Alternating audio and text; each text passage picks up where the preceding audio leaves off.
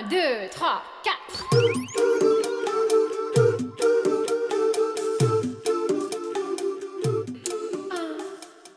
道理我都懂。就是想胡来。大家好，欢迎来到胡来电台，我是小胡。我是来也。哎，今天啊，我们带来了新的一期节目。嗯我觉得咱们这是第四期节目啊，中间也尝试了有很多话题，然后大家呢也都给予了很正面的回馈，对吧？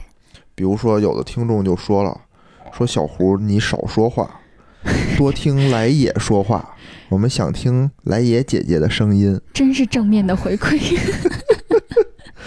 我觉得吧，说的有一定的道理，对吧？我这个声音呢，大家可能也都听腻了，没得。哎，但是不可否认的是啊，确实是来也这种御姐的声音还是很勾人的。对我们上一次第三期录了，是以请了两位嘉宾，聊天聊得很欢快，嗯，很欢乐，很欢脱。然后今天呢，我们要把这欢乐的气氛往下压一压。对，然后也是想尝试多种方式吧，多种形式，嗯，看大家喜欢哪种形式的话，也欢迎大家跟我们互动，留个言。哎，想听聊什么也可以给我们留言。对对对，咱们今天聊点什么呢？破坏感情啊，当然这个感情不局限于恋爱关系、婚姻关系，可能嗯也会有朋友啊、父母啊、亲子啊各种关系嗯破坏感情的一些比较重要的一些因素或者是元凶。有嗯，这个确实是，我觉得值得一聊，因为嗯有句话叫什么来着？相爱总是简单，相处太难。是这个歌词吗？我感觉得不太对呢？怎么不是啊？你这心太软嘛？妈呀，哪个年代的？不认识，不认识，不认识，跟我不是一个年代的相爱。总是简单，相处太难。不是你的就不要勉强。欧巴，不要了，大叔，不要了。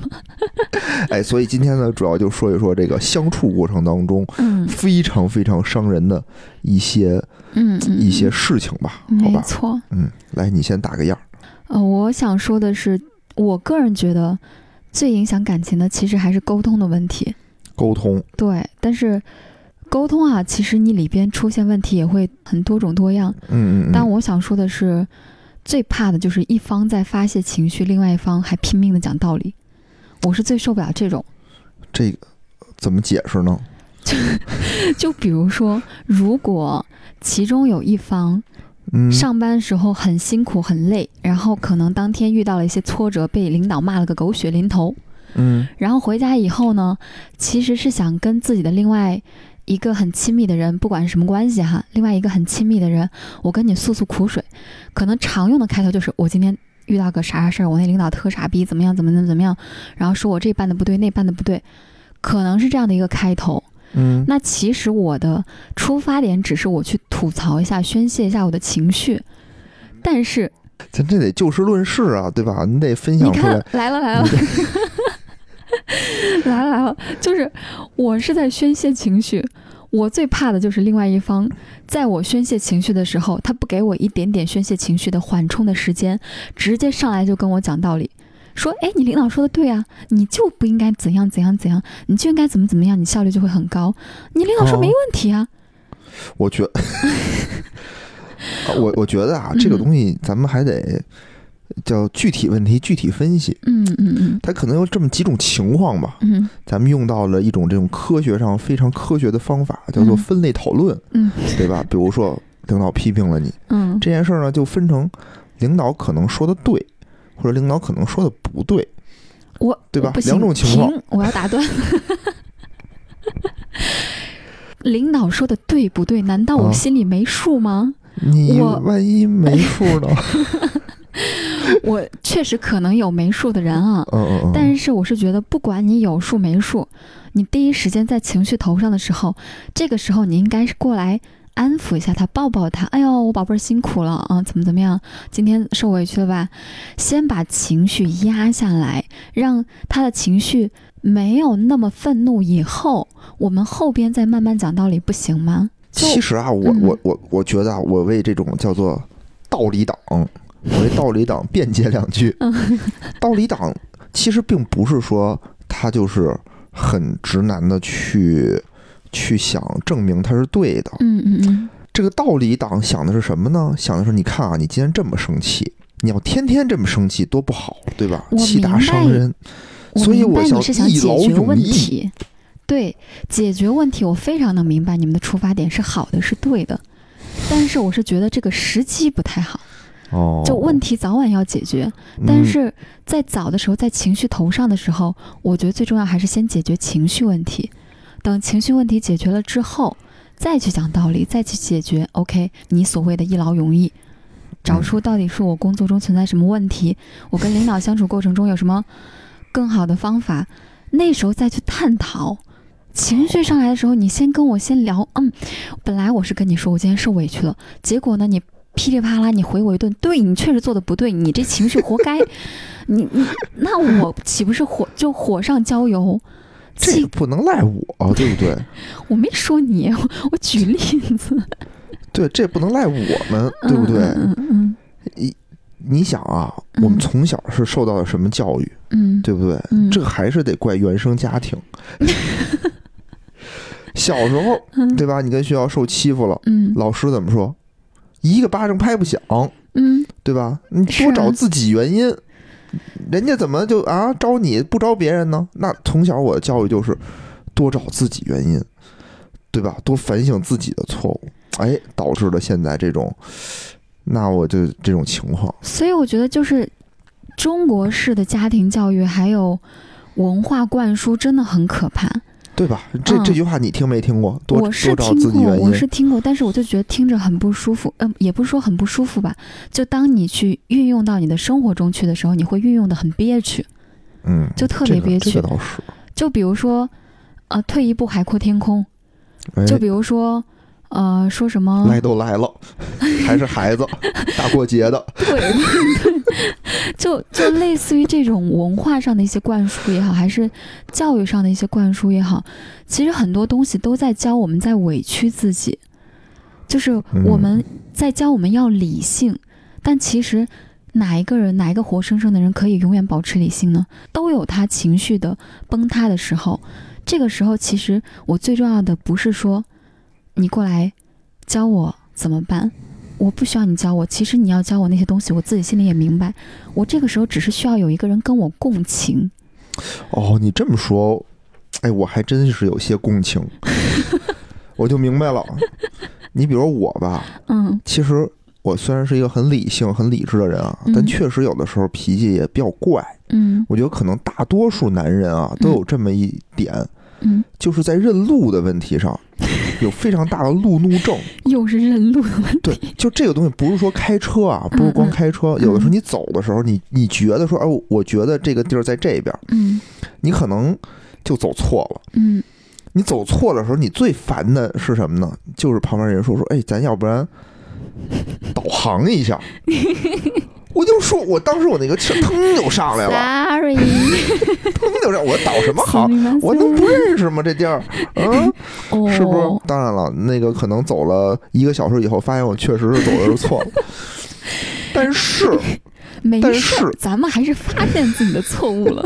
对，但是就那个时候就腾的一下就起来，我就觉得嗯这个你这个在在侮辱我，谁谁在侮辱你？路吗？路侮辱了你就是就？是就是这种情绪啊，我说的是这种情绪。嗯，这个时候嗯如果说默默的跟着走，嗯对吧？然后再想办法吧，再想办法吧。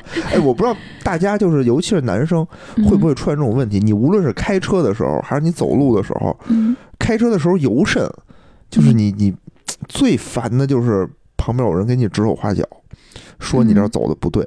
嗯，就算你确实走的不对，你也不愿意承认，我也不愿意承认。没事，我们怪路，都怪他太复杂，我们揍他。岂有此理！侮辱我？智商，明明在西边，为什么跑东边去了？往东就开。是过分，太过分了。然后还有一次，还有一次啊，嗯就是是去年的时候，去年疫情期间的事儿。嗯我当时呢是换了一份新的工作，哎呦，这个节目应该没有同事能听到，应该没有，很隐蔽。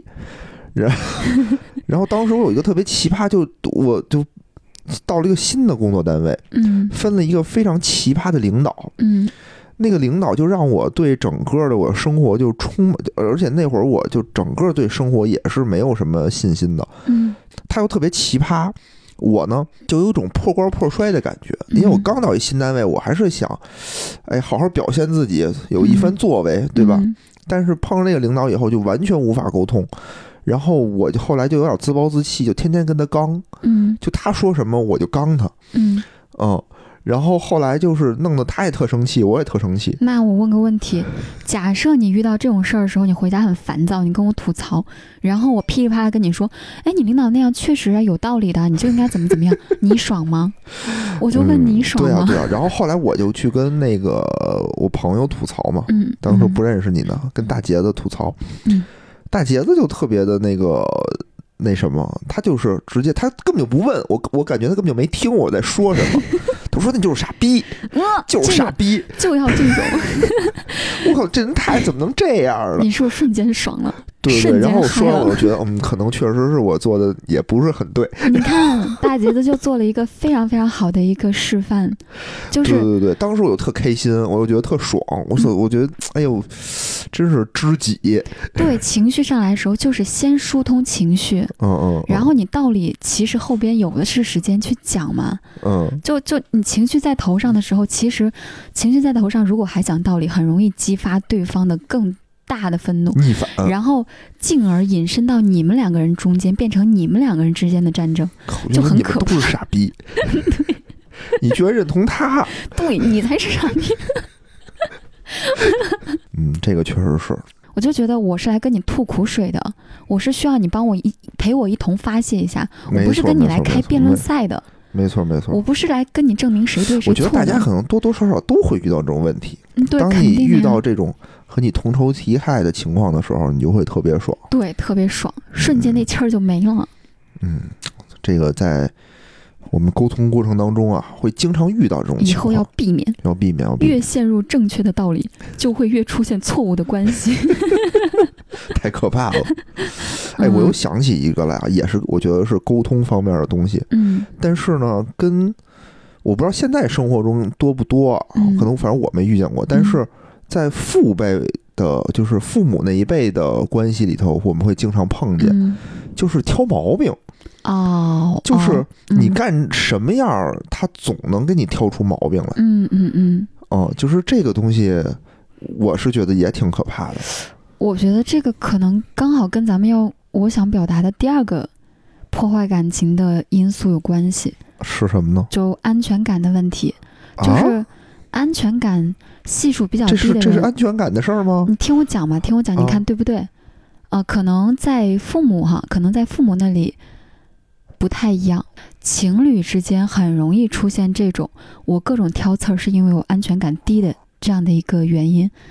我我大概试着说明一下，就比如说，他会把他的注意力集中在一些不爱的点上，比如说，就比如说，嗯，可能你平时百分之九十做的都很好。嗯，但是我我就盯着你那百分之十的不好。你今天很忙，你没顾上回复我这个不，是贱吗？不是，不是，是因为你安全感系数低嘛，你就总是嗯时时刻刻想要感受到对方的爱。比如说回复信息慢了，比如说我有什么要求你没有满足我了，我就会把注意力集中在这些不爱的点上，然后不断的去放大、放大、放大，然后去怀疑你对我到底是不是投入了那么多感情。哦，记仇，不是，也不是记记仇，我这么表述很难可能我理解吗？这种遇见情况比较少。我如果没有没有安全感的时候，我就玩命的夸那人。嗯，对，我就玩命的奉承他。但你难道没有遇到那种女生吗？就是你干嘛不回我信息？你是不是不爱我了？你干嘛周末时候不陪我去看电影？你是不是不爱我了？你干嘛那个我给 我没有吗？没有，哦那还蛮好的。那还蛮好的。但是有挺多这样的女生的。哦哦，那可能也有吧。就是我我说的那个点跟你这个点可能还不太一样，嗯不太一样。咱们先说你这个吧，嗯，好吧？你这种我又觉得就叫做就是矫情，就是作。但是作的本源就是作的原因，就是因为他没有太强烈的安全感。也不是吧？我觉得，我觉得他不是没有安全，就是就是征服欲，就是这种我让你改向东，你就不能向西，然后你稍微我我觉得这个更多的是家庭，还是父母对对对子女，有的时候可能我可能遇到过这种情况会比较多。但凡我征服你了，我觉得你各方各面都合我的心意合我的要求，我还作什么作呀？我没有就没有作的理由了。嗯，作的人那你是不知道的，那比如你举个例子，你举个例子，就不是没有例子吗，就是你必须得百分之百顺着我的意嘛，嗯我就必须得，对吧？就是就比如说回微信回信息这事儿，你就必须得马上回我，就跟就跟嗯领导一样。就我就比如说我我遇到的嗯情况，可能就是两性关系里遇到不多啊，但是比较多的是在领导上面。领导就是说嗯，我给你打电话，你必须接，嗯你哪怕就是我给你打十次，你有一次没接，他也得就是就是质问你，你为什么不接？？嗯，你是能力不行，还是责任心不行？嗯嗯嗯，就类似于这种。这不就是全能自恋吗？你啥都得顺着我，不能违背我一点点。但凡有一点点违背我的意愿的话，我就觉得，嗯，你怎么着，想造反啊？有意见还是咋地？嗯就这种，就你什么都得顺着我。对，反正那种、嗯那种觉得是不是考验不爱我那种，我倒没遇见过啊，因为可能也是嗯我就是能给人家给人一种很高的安全感，我我觉得我是可以给的，嗯嗯嗯，因为我可能活动也不是那么多，嗯，那行吧，那我我就那既然咱们举不出实际的例子，我把我看到的吧。哎，就说我身边说你的，说说你对的我我身边是遇到蛮多这种女孩的。嗯咱不是经常看到那些很夸张的表情包吗？嗯，你不回我信息，我就觉得你在跟别的女人乱搞。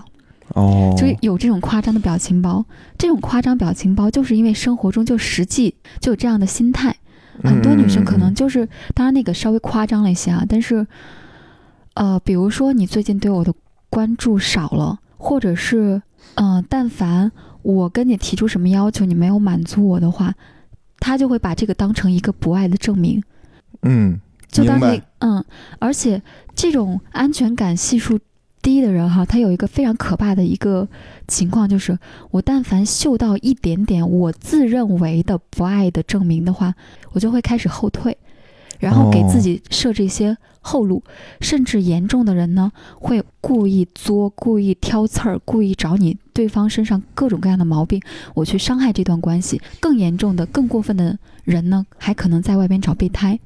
就既然这段哦。关系已经不能满足我的要求了，那我骑驴找马，我在这段关系中不断挑刺儿的同时，我再去外边再继续找着另外一个备胎，就很多，嗯。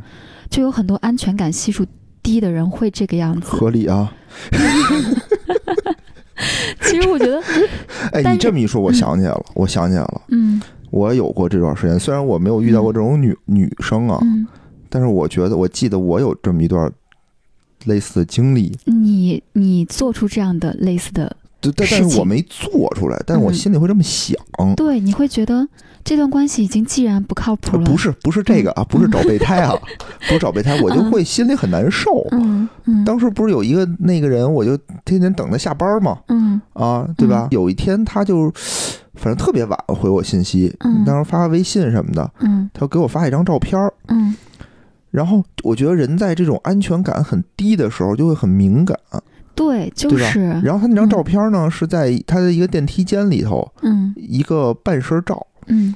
但半身照啊，嗯，明显是别人给他照的呀，哦哦，我还以为他对着镜子拍的，还是怎样呢？啊，不是，对吧？嗯。然后我心里就特别难受，嗯。我就想问，我这谁给你照的呀？嗯，但我觉得问出来就特别没劲，哎呦妈呀，这个短暂的露水情缘还给你带来挺深的伤害的。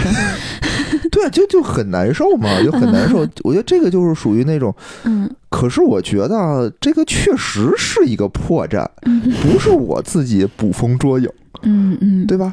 对，要不然就是说他之前拍的一张照片，嗯要不然就是别人给他拍，要不然他自己怎么能拍出自己的嗯，一个半身的照片呢？但你这个情况吧，还稍微合理一点点，因为那个女孩确实感觉是在吊着你，也确实有情况，感觉也确实没放太多心思在你身上，所以你没有安全感还挺正常的。小丑竟是我自己，但真的有那种人，对方对他真的很好，他嗯就是各种作，各种没有安全感。对方不是神仙啊，他不可能事事儿都做的事事都做的很完美，他一定会有疏漏的地方，疏漏的时候。嗯然后这种安全感差的人，就会真的就揪住那些做的不好的地方无限的放大，好像要实践自己内心的那个证明。嗯，你就是不爱我。那你说有没有可能就是对方确实没有给给予对方安全，也有可能啊？肯定有啊！我是觉得确就是你刚刚说的那种那个女孩确实对方没有放心思在你身上，嗯那你觉得没有安全感挺正常的，这个是人之常情，我觉得能理解。嗯，但我想说的就是那种莫名其妙、平白无故把自己内心的不安全感，他给投射到外部，而且他投射到的这个东西可能只是一个幻想，只是他一厢情愿的觉得对方不爱我，但其实对方已经很努力去爱他了。就我是、嗯。我说的是这种情哎，况就，感情这东西啊，说不清楚，清官难断家务事。嗯，而且这种人还容易做一种事儿，就是我为了让你证明你是爱我的，我为了相信你是爱我的，我不断提出一些非常严格、非常苛刻、非常对方难以达到的一些要求，你给我做到。就比如说，可能有些女生她半夜两三点钟突然之间想吃东西了，嗯，那两三点钟谁没在睡觉啊？哦，可能有些女生为了撒娇，或者是撒娇还好，如果她只是出于某一种嗯，最近我觉得你挺有问题的，不行，我就是想做做事儿，我就想找找茬，不行，我现在饿了，你就得给我起床做饭。你如果你如果按我说的做到了，嗯那我心里会有一丝丝安慰，嗯，他没有变，他还是现在这么爱我，他还愿意在我提出要求的时候，真的愿意凌晨两三点钟爬起来给我做饭。但是如果对方真的很疲惫，不愿意，他会立马觉得，嗯，我果然猜测的是对的，他最近就是有问题，他最近就是不爱我了，我们两个的爱已经消失了，就是真的会有这种人，就还蛮多的。这是挺可怕的，挺可怕的。我觉得我要碰遇见这种人，我肯定受不了。就这种会让人觉得很疲惫啊。嗯，就不行，就不行，我我就不行。这种人，就遇见这种人，我我有一个先天的我自己的一种思维模式，嗯就是说，当我选择去用一种方法去解决一件事儿的时候，嗯。我会去想这个方法是不是一个可持续性的方法。这么理性的吗？对，就是说，比如说啊，比如说我今天遇见一个事儿，我哭，嗯。对吧？我哭能解决问题，嗯。那我会想，这个哭这件事儿是不是一个能经常拿出来用的这么一一个手段？如果说这个事儿 OK 可以，那我嗯觉得它行；嗯。如果它不可以，它就不行。比如说啊，嗯比如说买彩票能不能发财这件事儿，嗯对吧？那买彩票能不能中奖？能中奖，肯定能中奖。嗯但是你中过一次奖，你还能不能再中？嗯反正我理性告诉我肯定不能再中了，所以这件事就告诉我，我买彩票让我发财这件事儿是不可是不行的。想法够长远的呀。对对，就就类似的这种想想法吧，比如说，嗯比如说我今天就是用一种非常强烈或者一种反常或者发脾气的方式嗯要求你来为我做一个什么事儿，嗯但这种方法是不是会能够经常用？嗯，一次我觉得可能你会觉得啊，对吧？我顺着你。顺着我，嗯嗯嗯，但这不是一个可持续的一个方法。呵，脑子转的挺快的呀，没看对，出来。所所以，我一般不会用这种方法去要求别人，就是去做一些什么事儿。嗯嗯，所以，你比如说凌晨两三点钟起来做饭这件事儿，嗯那你说它是一个可持续续性去验证人家爱不爱你的这种方法吗？肯定也不是。嗯，那肯定的呀。嗯，所以我觉得从我这儿就不会去用这种方法，因但是有的东西可能我觉得更多的是在一些一些侥幸的方面，比如说什么考考试作弊呀、之类的。好像这个这个说法不太准确。嗯其实会做出这么愚蠢的事儿的人，嗯当时一定是在情绪上，所以感觉有点像是返回去了之前说的第一点，情绪又回到情绪上的问题了。其实情绪就是你如果能解决情绪的问题，基本上就解决百分之九十的问题了。剩下百分之十的问题就很好解决了。能提出这种两三点的时候，我硬要要求你去给我做饭的，我觉得百分之九十情况都是他当时处在情绪头上。我现在我必睡不须着觉的情绪是吗？不是，我现在必须要证明，我必须要拿这件事情去验证你到底爱不爱我。可能当时心里就是很堵，就是想要拿这件事情去证明。他那时候已经没有理智可言了，就已经被情绪掌控了他的大脑。嗯，聪明人嗯谁会干这种事儿啊？对吧？嗯，所以，嗯，这个而且安全感系数低的人真的脾气很大。哎，那你比如说啊，嗯。你比如说啊，我觉得咱们这节目嗯。能从两个点去聊这个问题，一个嗯。是说我们不要去做这种情绪化的人，嗯对。对吧？嗯。嗯，不用做这种试探，嗯。嗯，行就行，不行就算。嗯，第二方面，如果我们遇到这种人，怎么办呢？你应该读懂他做这件事情背后的需求，真实需求到底是什么。不是饿了，他不是饿了，他只是想证明，他只是想从你这里获得安全感，想确定你是爱他的。其实这个时候，你也许哈换成一个聪明人的话，可能 OK，我抱抱你，亲亲你，宝贝，宝贝，咱不吃了，不是 不是这个意胖成这思。样了，还还嗯吃？你先问他，你是真的饿了吗？嗯然后我很爱你，如果你真的饿的话，我给你做没有问题。但是如果你不是饿了，你只是现在有一些情绪，需要感受到我对你的爱的话，我可以跟你表达的是，我是爱你的，你不要担心，我永远会在你身边。其实就是情绪上的一个疏解问题。对方作闹，他无非要的就是一个对方很爱我的这样的安全感。你只要给他这种安全感就行了。情绪一旦疏通了，你看吧，啊，我其实也没有那么饿，我们睡吧，就就很容易就解决了就。这么简单。我是觉得，就是有些啊，大多数情况都可以用这种方式去解决我就绝对不行，就赶紧睡觉，不能惯着，毛病不能惯着。就是怕就怕是什么嘛？就是对方一提这种要求，双方都急，嗯双方都急，因为这件事儿就干起来了。嗯，那这种的话，你就没有办法了。所以就怕情商低的人遇到情商低的人，那那这事儿真成不了。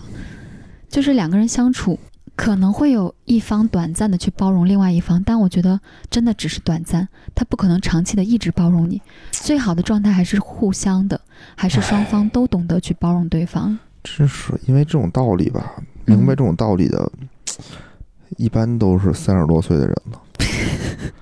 而且一般发生这种事儿的呢，不不不，我还一般都是成年。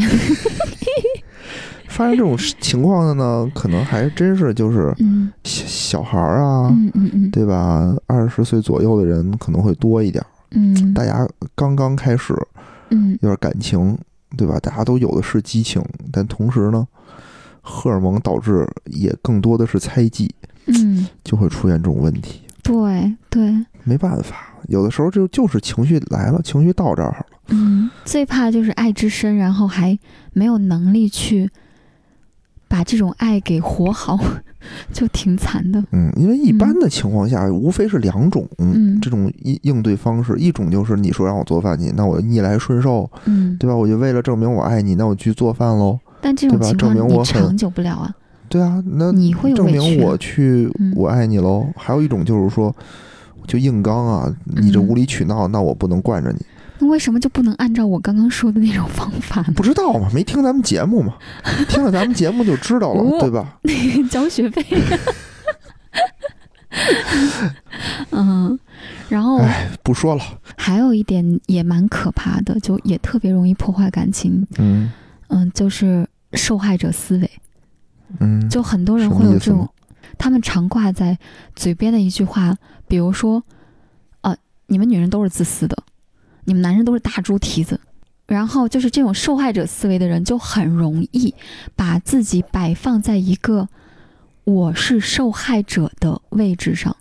嗯，比如说，在结婚生孩子之后离职的女性，嗯嗯，嗯她为了这个家，为了照顾好孩子，我放弃了我自己的职业规划，放弃了我自己的人生。他会觉得，嗯，我因为这个家，我受到了伤害，我付出了很多，我做出了牺牲。那有些人可能不明白受害者思维是什么意思，是什么情况，但他确实客观情况上就是把自己摆在了受害者的位置上。受害者思维有一个很严重的问题，就是对方不管为你做出什么回馈，比如说这个老公其实也很辛苦，他为了养家他也做了很多事，或者是我在工作之余我也尽量为你带带孩子，打扫打扫卫生。那按道理，如果一个正常女性可能会感谢，会觉得嗯，我老公真的蛮好的。但是作为一个有受害者思维的人呢，他可能就觉得，嗯，我为家付出了这么多，我牺牲了这么多，那你为我做这些是理所当然的。嗯嗯嗯嗯，你做这些，我不会觉得感恩，我觉得什么都是理所当然的。甚至在比如说，如果孩子，呃，半夜起来闹啊、哭啊，我跟着一起被吵醒了，我会特别理直气壮的去发脾气，因为嗯我是一个受害者，我当然可以理直气壮的去发脾气。这嗯是这是有受害者思维的人常见的一个状态。第一，我不懂得去感谢对方的付出；第二是自己做一些错误的事情的时候，还做的超级理直气壮。嗯，反正这种人挺可怕的，我觉得。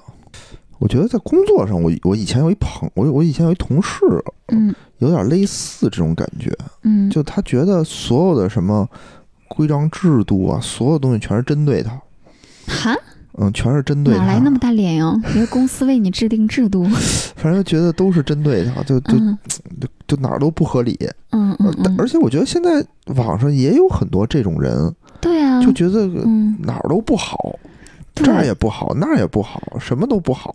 就觉得你是不是是处处针对我？你是不是就是对看不惯我？你就是看我不顺眼对？就觉得国家的这些政策啊什么的，这些东西全是对，全是 对他不好的。嗯嗯嗯，哎，有的时候这个确实是也没办法，也没没没法跟他争什么，因为你也争不过他。但觉这种人，得这个东西，你说我是不是吃亏了，嗯。对不对？那你能说啥呢？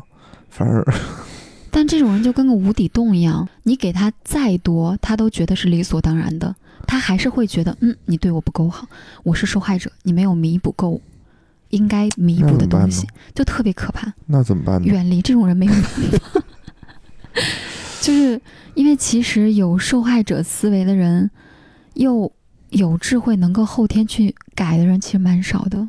唉，除非你就遇到一个付出型人格，哦，也许跟这个后嗯。就就配上了，相当于是，对，跟这个受害者思维的人可以碰在一起。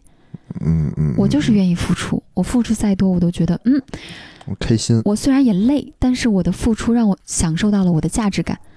哦这种付出型人格，也许是可以跟 这种人走在一起这就。说明这个大千世界啊，什么跟什么都能般配上，对，对吧？总有般配的人。也不错，也不错。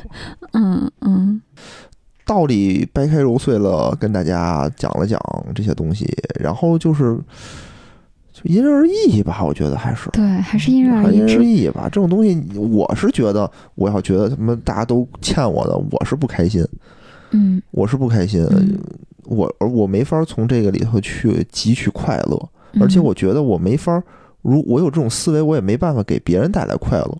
嗯，我的快乐是我给别人带来快乐产生的，这种这种东西。呵呵呵，啊，对对对对，你应该回应我一个呵呵呵。呵呵呵。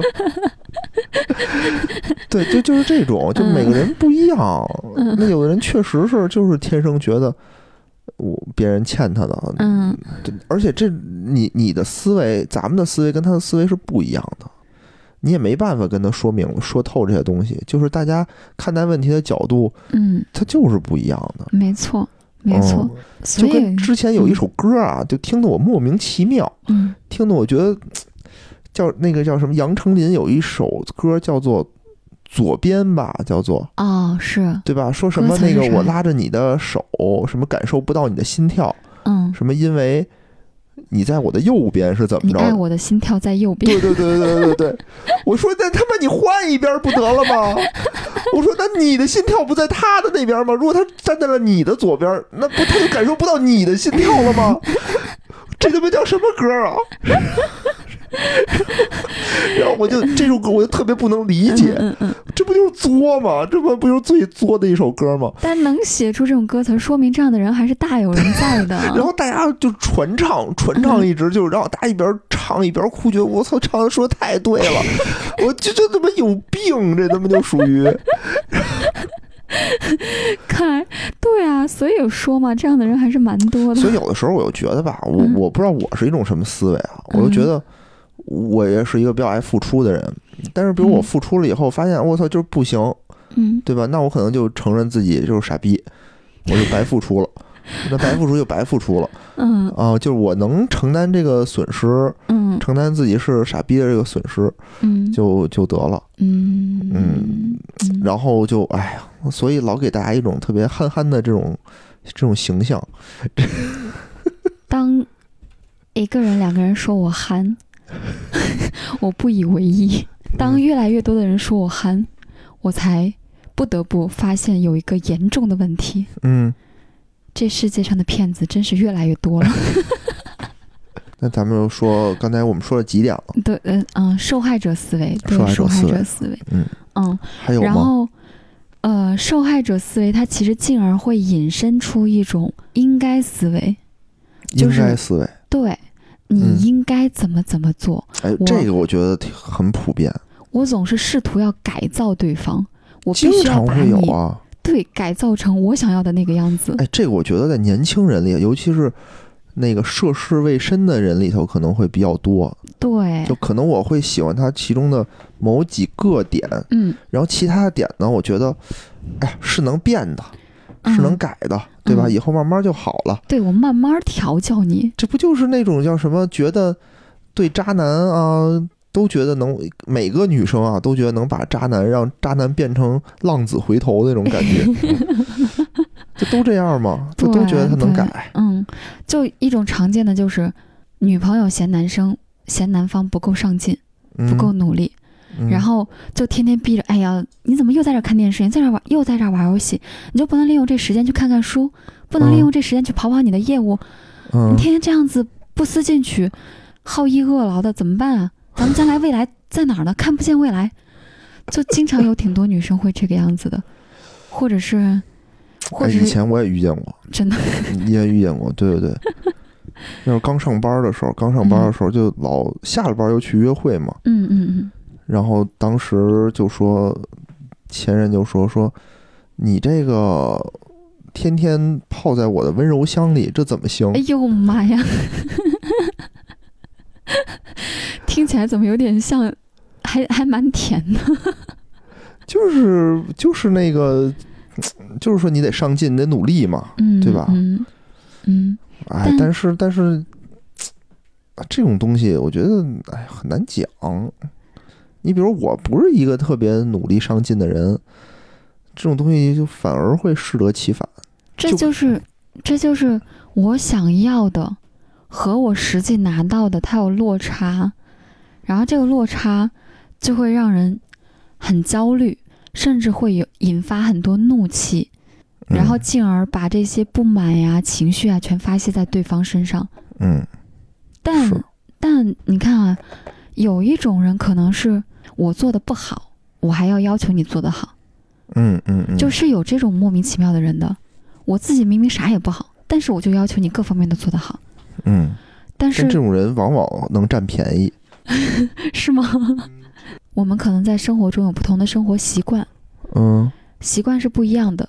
就拿那嗯个经典的因为牙膏，很多情侣因为挤牙膏分手的这件事儿说吧，挤牙膏也能分手。对 就是哎现在大家太容易分手。比如说我习惯从下往上挤，嗯总是把牙膏挤得很整齐。嗯嗯嗯，嗯，那另外一个人呢，可能我就习惯我随便捏，从中间随哦便捏。哦哦，那其实讲实话，这个事儿重要吗？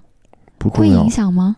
不影响，对吧？你怎么都能把这牙膏挤出来，嗯就类似于这种的。我是一个习惯，你是一个习惯，我非要你按照我的习惯来，我觉得我的习惯才是好的，才是对的，嗯所以我试图去改变你的习惯。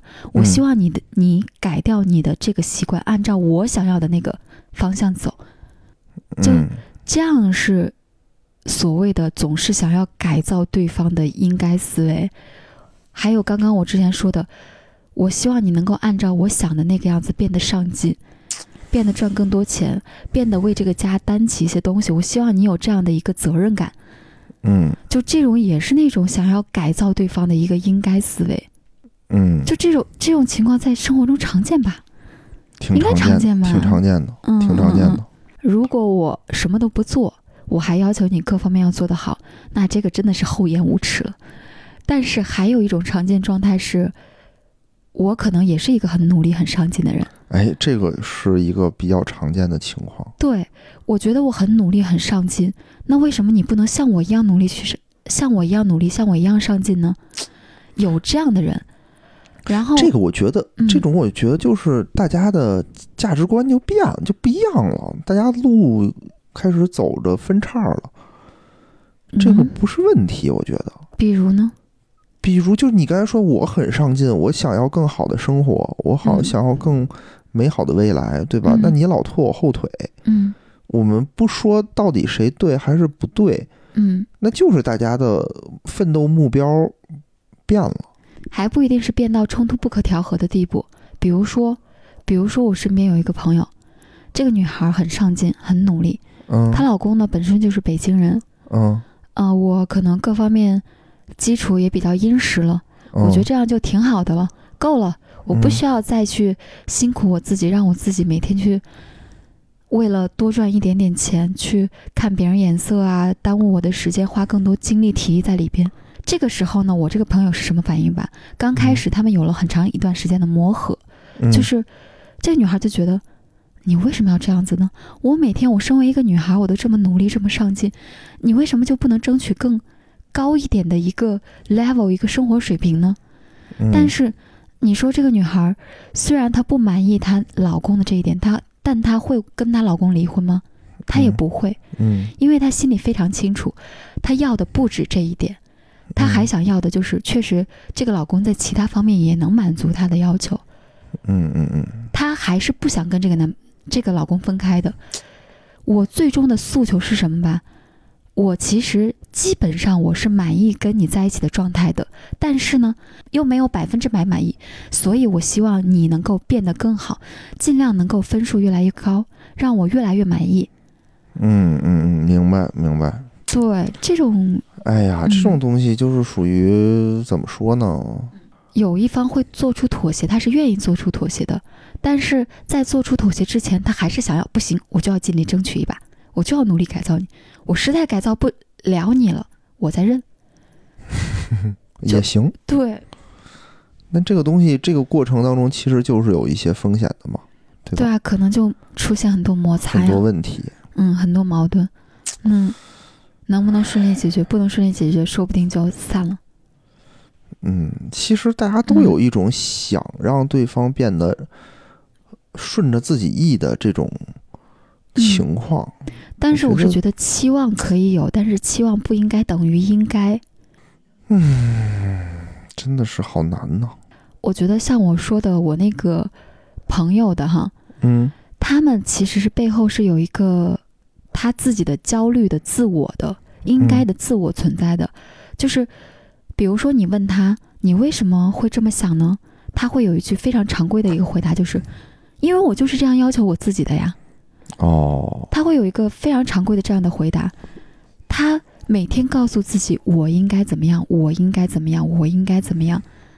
但是我真的可以一直绷着那根弦不犯错吗？我也一定有犯错的时候，也一定有这根弦我想让它松一松的时候。那等我遇到这种想要松懈的挫败感的时候，他就会很焦虑，他就会把这种被这种应该自我逼得很焦虑，然后再进一步的话，他会把这种焦虑去泛化到跟他亲密的人的身上。我来鞭策你，我来改造你。如果我能够成功的改造你的话，就会缓解一些我自己的焦虑，会夺回一点点掌控感，夺回一点点对人生的掌控感。那我的焦虑可能就会得以缓解了。嗯就他其实每一个想要改造对方的人，他的背后都有一个被应该自我这个东西给逼得非常焦虑的一个，那比如说我就是受不了怎么办呢？嗯，就是我是觉得，你如果真的接受不了，你不妨分开。但是，但凡你已经认清事实，还是决定跟他在一起的话，那我觉得你首先要调整的是自己。嗯，就拿挤牙膏那个事儿继续说吧。如果嗯对方不改，你们生活就会变差吗？不会啊，对吧？那我能不能说服我自己接受对方这个习惯呢？可以啊。那我再换一件事情，如果对方不改，就真的会达不到你想要的那种生活，那你还要跟他在一起吗？嗯，可能不会吧。对吧？所以我觉得你其实每个人心中都是有自己答案的，我们可以去判断一下，我们在我们想要改造对方，对方又很抵触的时候，反思一下，就是他改和不改，到底会带来什么样的后果？如果不会影响我们什么，那那不如就不要去试图去改造对方。如果他不改，不按照我想要的那种期待去做。就真的会带来一个结果，就是这不是我想要的生活，那就赶紧走人就好了。嗯，我觉得这个确实是，就是说，嗯，就是还是说你的人生目标，你的这种追求上被严重的影响到了，嗯嗯嗯，对吧？如果严重的被影响到了的话，确实是需要再多想一步。但如果说没有，比如挤牙膏这种事儿，那影响什么呀？啥也影响不了？对，影响你刷牙了吗？肯定也没有啊，对不对？你说你从中间挤就是中华牙膏，你从底下挤就是高露洁，那也不是啊，那肯定不是啊，对吧？那其实这种东西就属于较劲，我觉得这这是不一样的。嗯嗯嗯嗯，这是不一样的。那你说奋斗不奋斗这个事儿，真的是跟生活目标是息息相关的，但可能对方。他他妈不努力就已经达到了你的目标，他就不用努力了，对吧？那你想想，他都起步这么高，他又他妈特别努力，那没准就轮不着，能还轮着你什么事儿吗？对吧？帅过吴彦祖啊，对吧？富富贵赛马云，嗯，还还轮着你什么事儿吗？他没有啊。他之所以就是说能在一起，那就说明大家。平均分数差不多嘛，嗯嗯，对吧？你不不能老看人家不好的一点，那你还得多看看人好的一点呢。谁也不傻，对不对？嗯，哎，有的时候这个东西，但经常会发生的情况就是说，我不想努力，但我就想让你努力，就这种事儿会比较多，我觉得。所以这种改造对方的这种想法，其实很多时候就是我想依靠你，嗯，因为我不行。所以我想要把你改造到行，可以把我们两个的生活照顾得很好。嗯，而且还有一种最这种最常见的就是说，你看去比较，嗯，对吧？会会去比。我觉得生活中最烦的东西就是比。从小我们就被比较，我不知道你啊，你们从小天天那么老考年级第一，可能无所谓。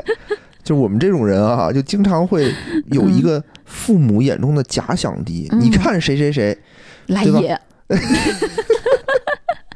对，经就我我他妈都奇了怪了。我从小时候幼儿园的时候，我就会有一个什么哥哥，人家从小就是考试全是满分儿，嗯，然后上了初中以后，他可能就上高中，嗯，然后就他学习特别特别好。如果他跌下神坛，他比如考大学没考好，跌下神坛了，那我会再就是我。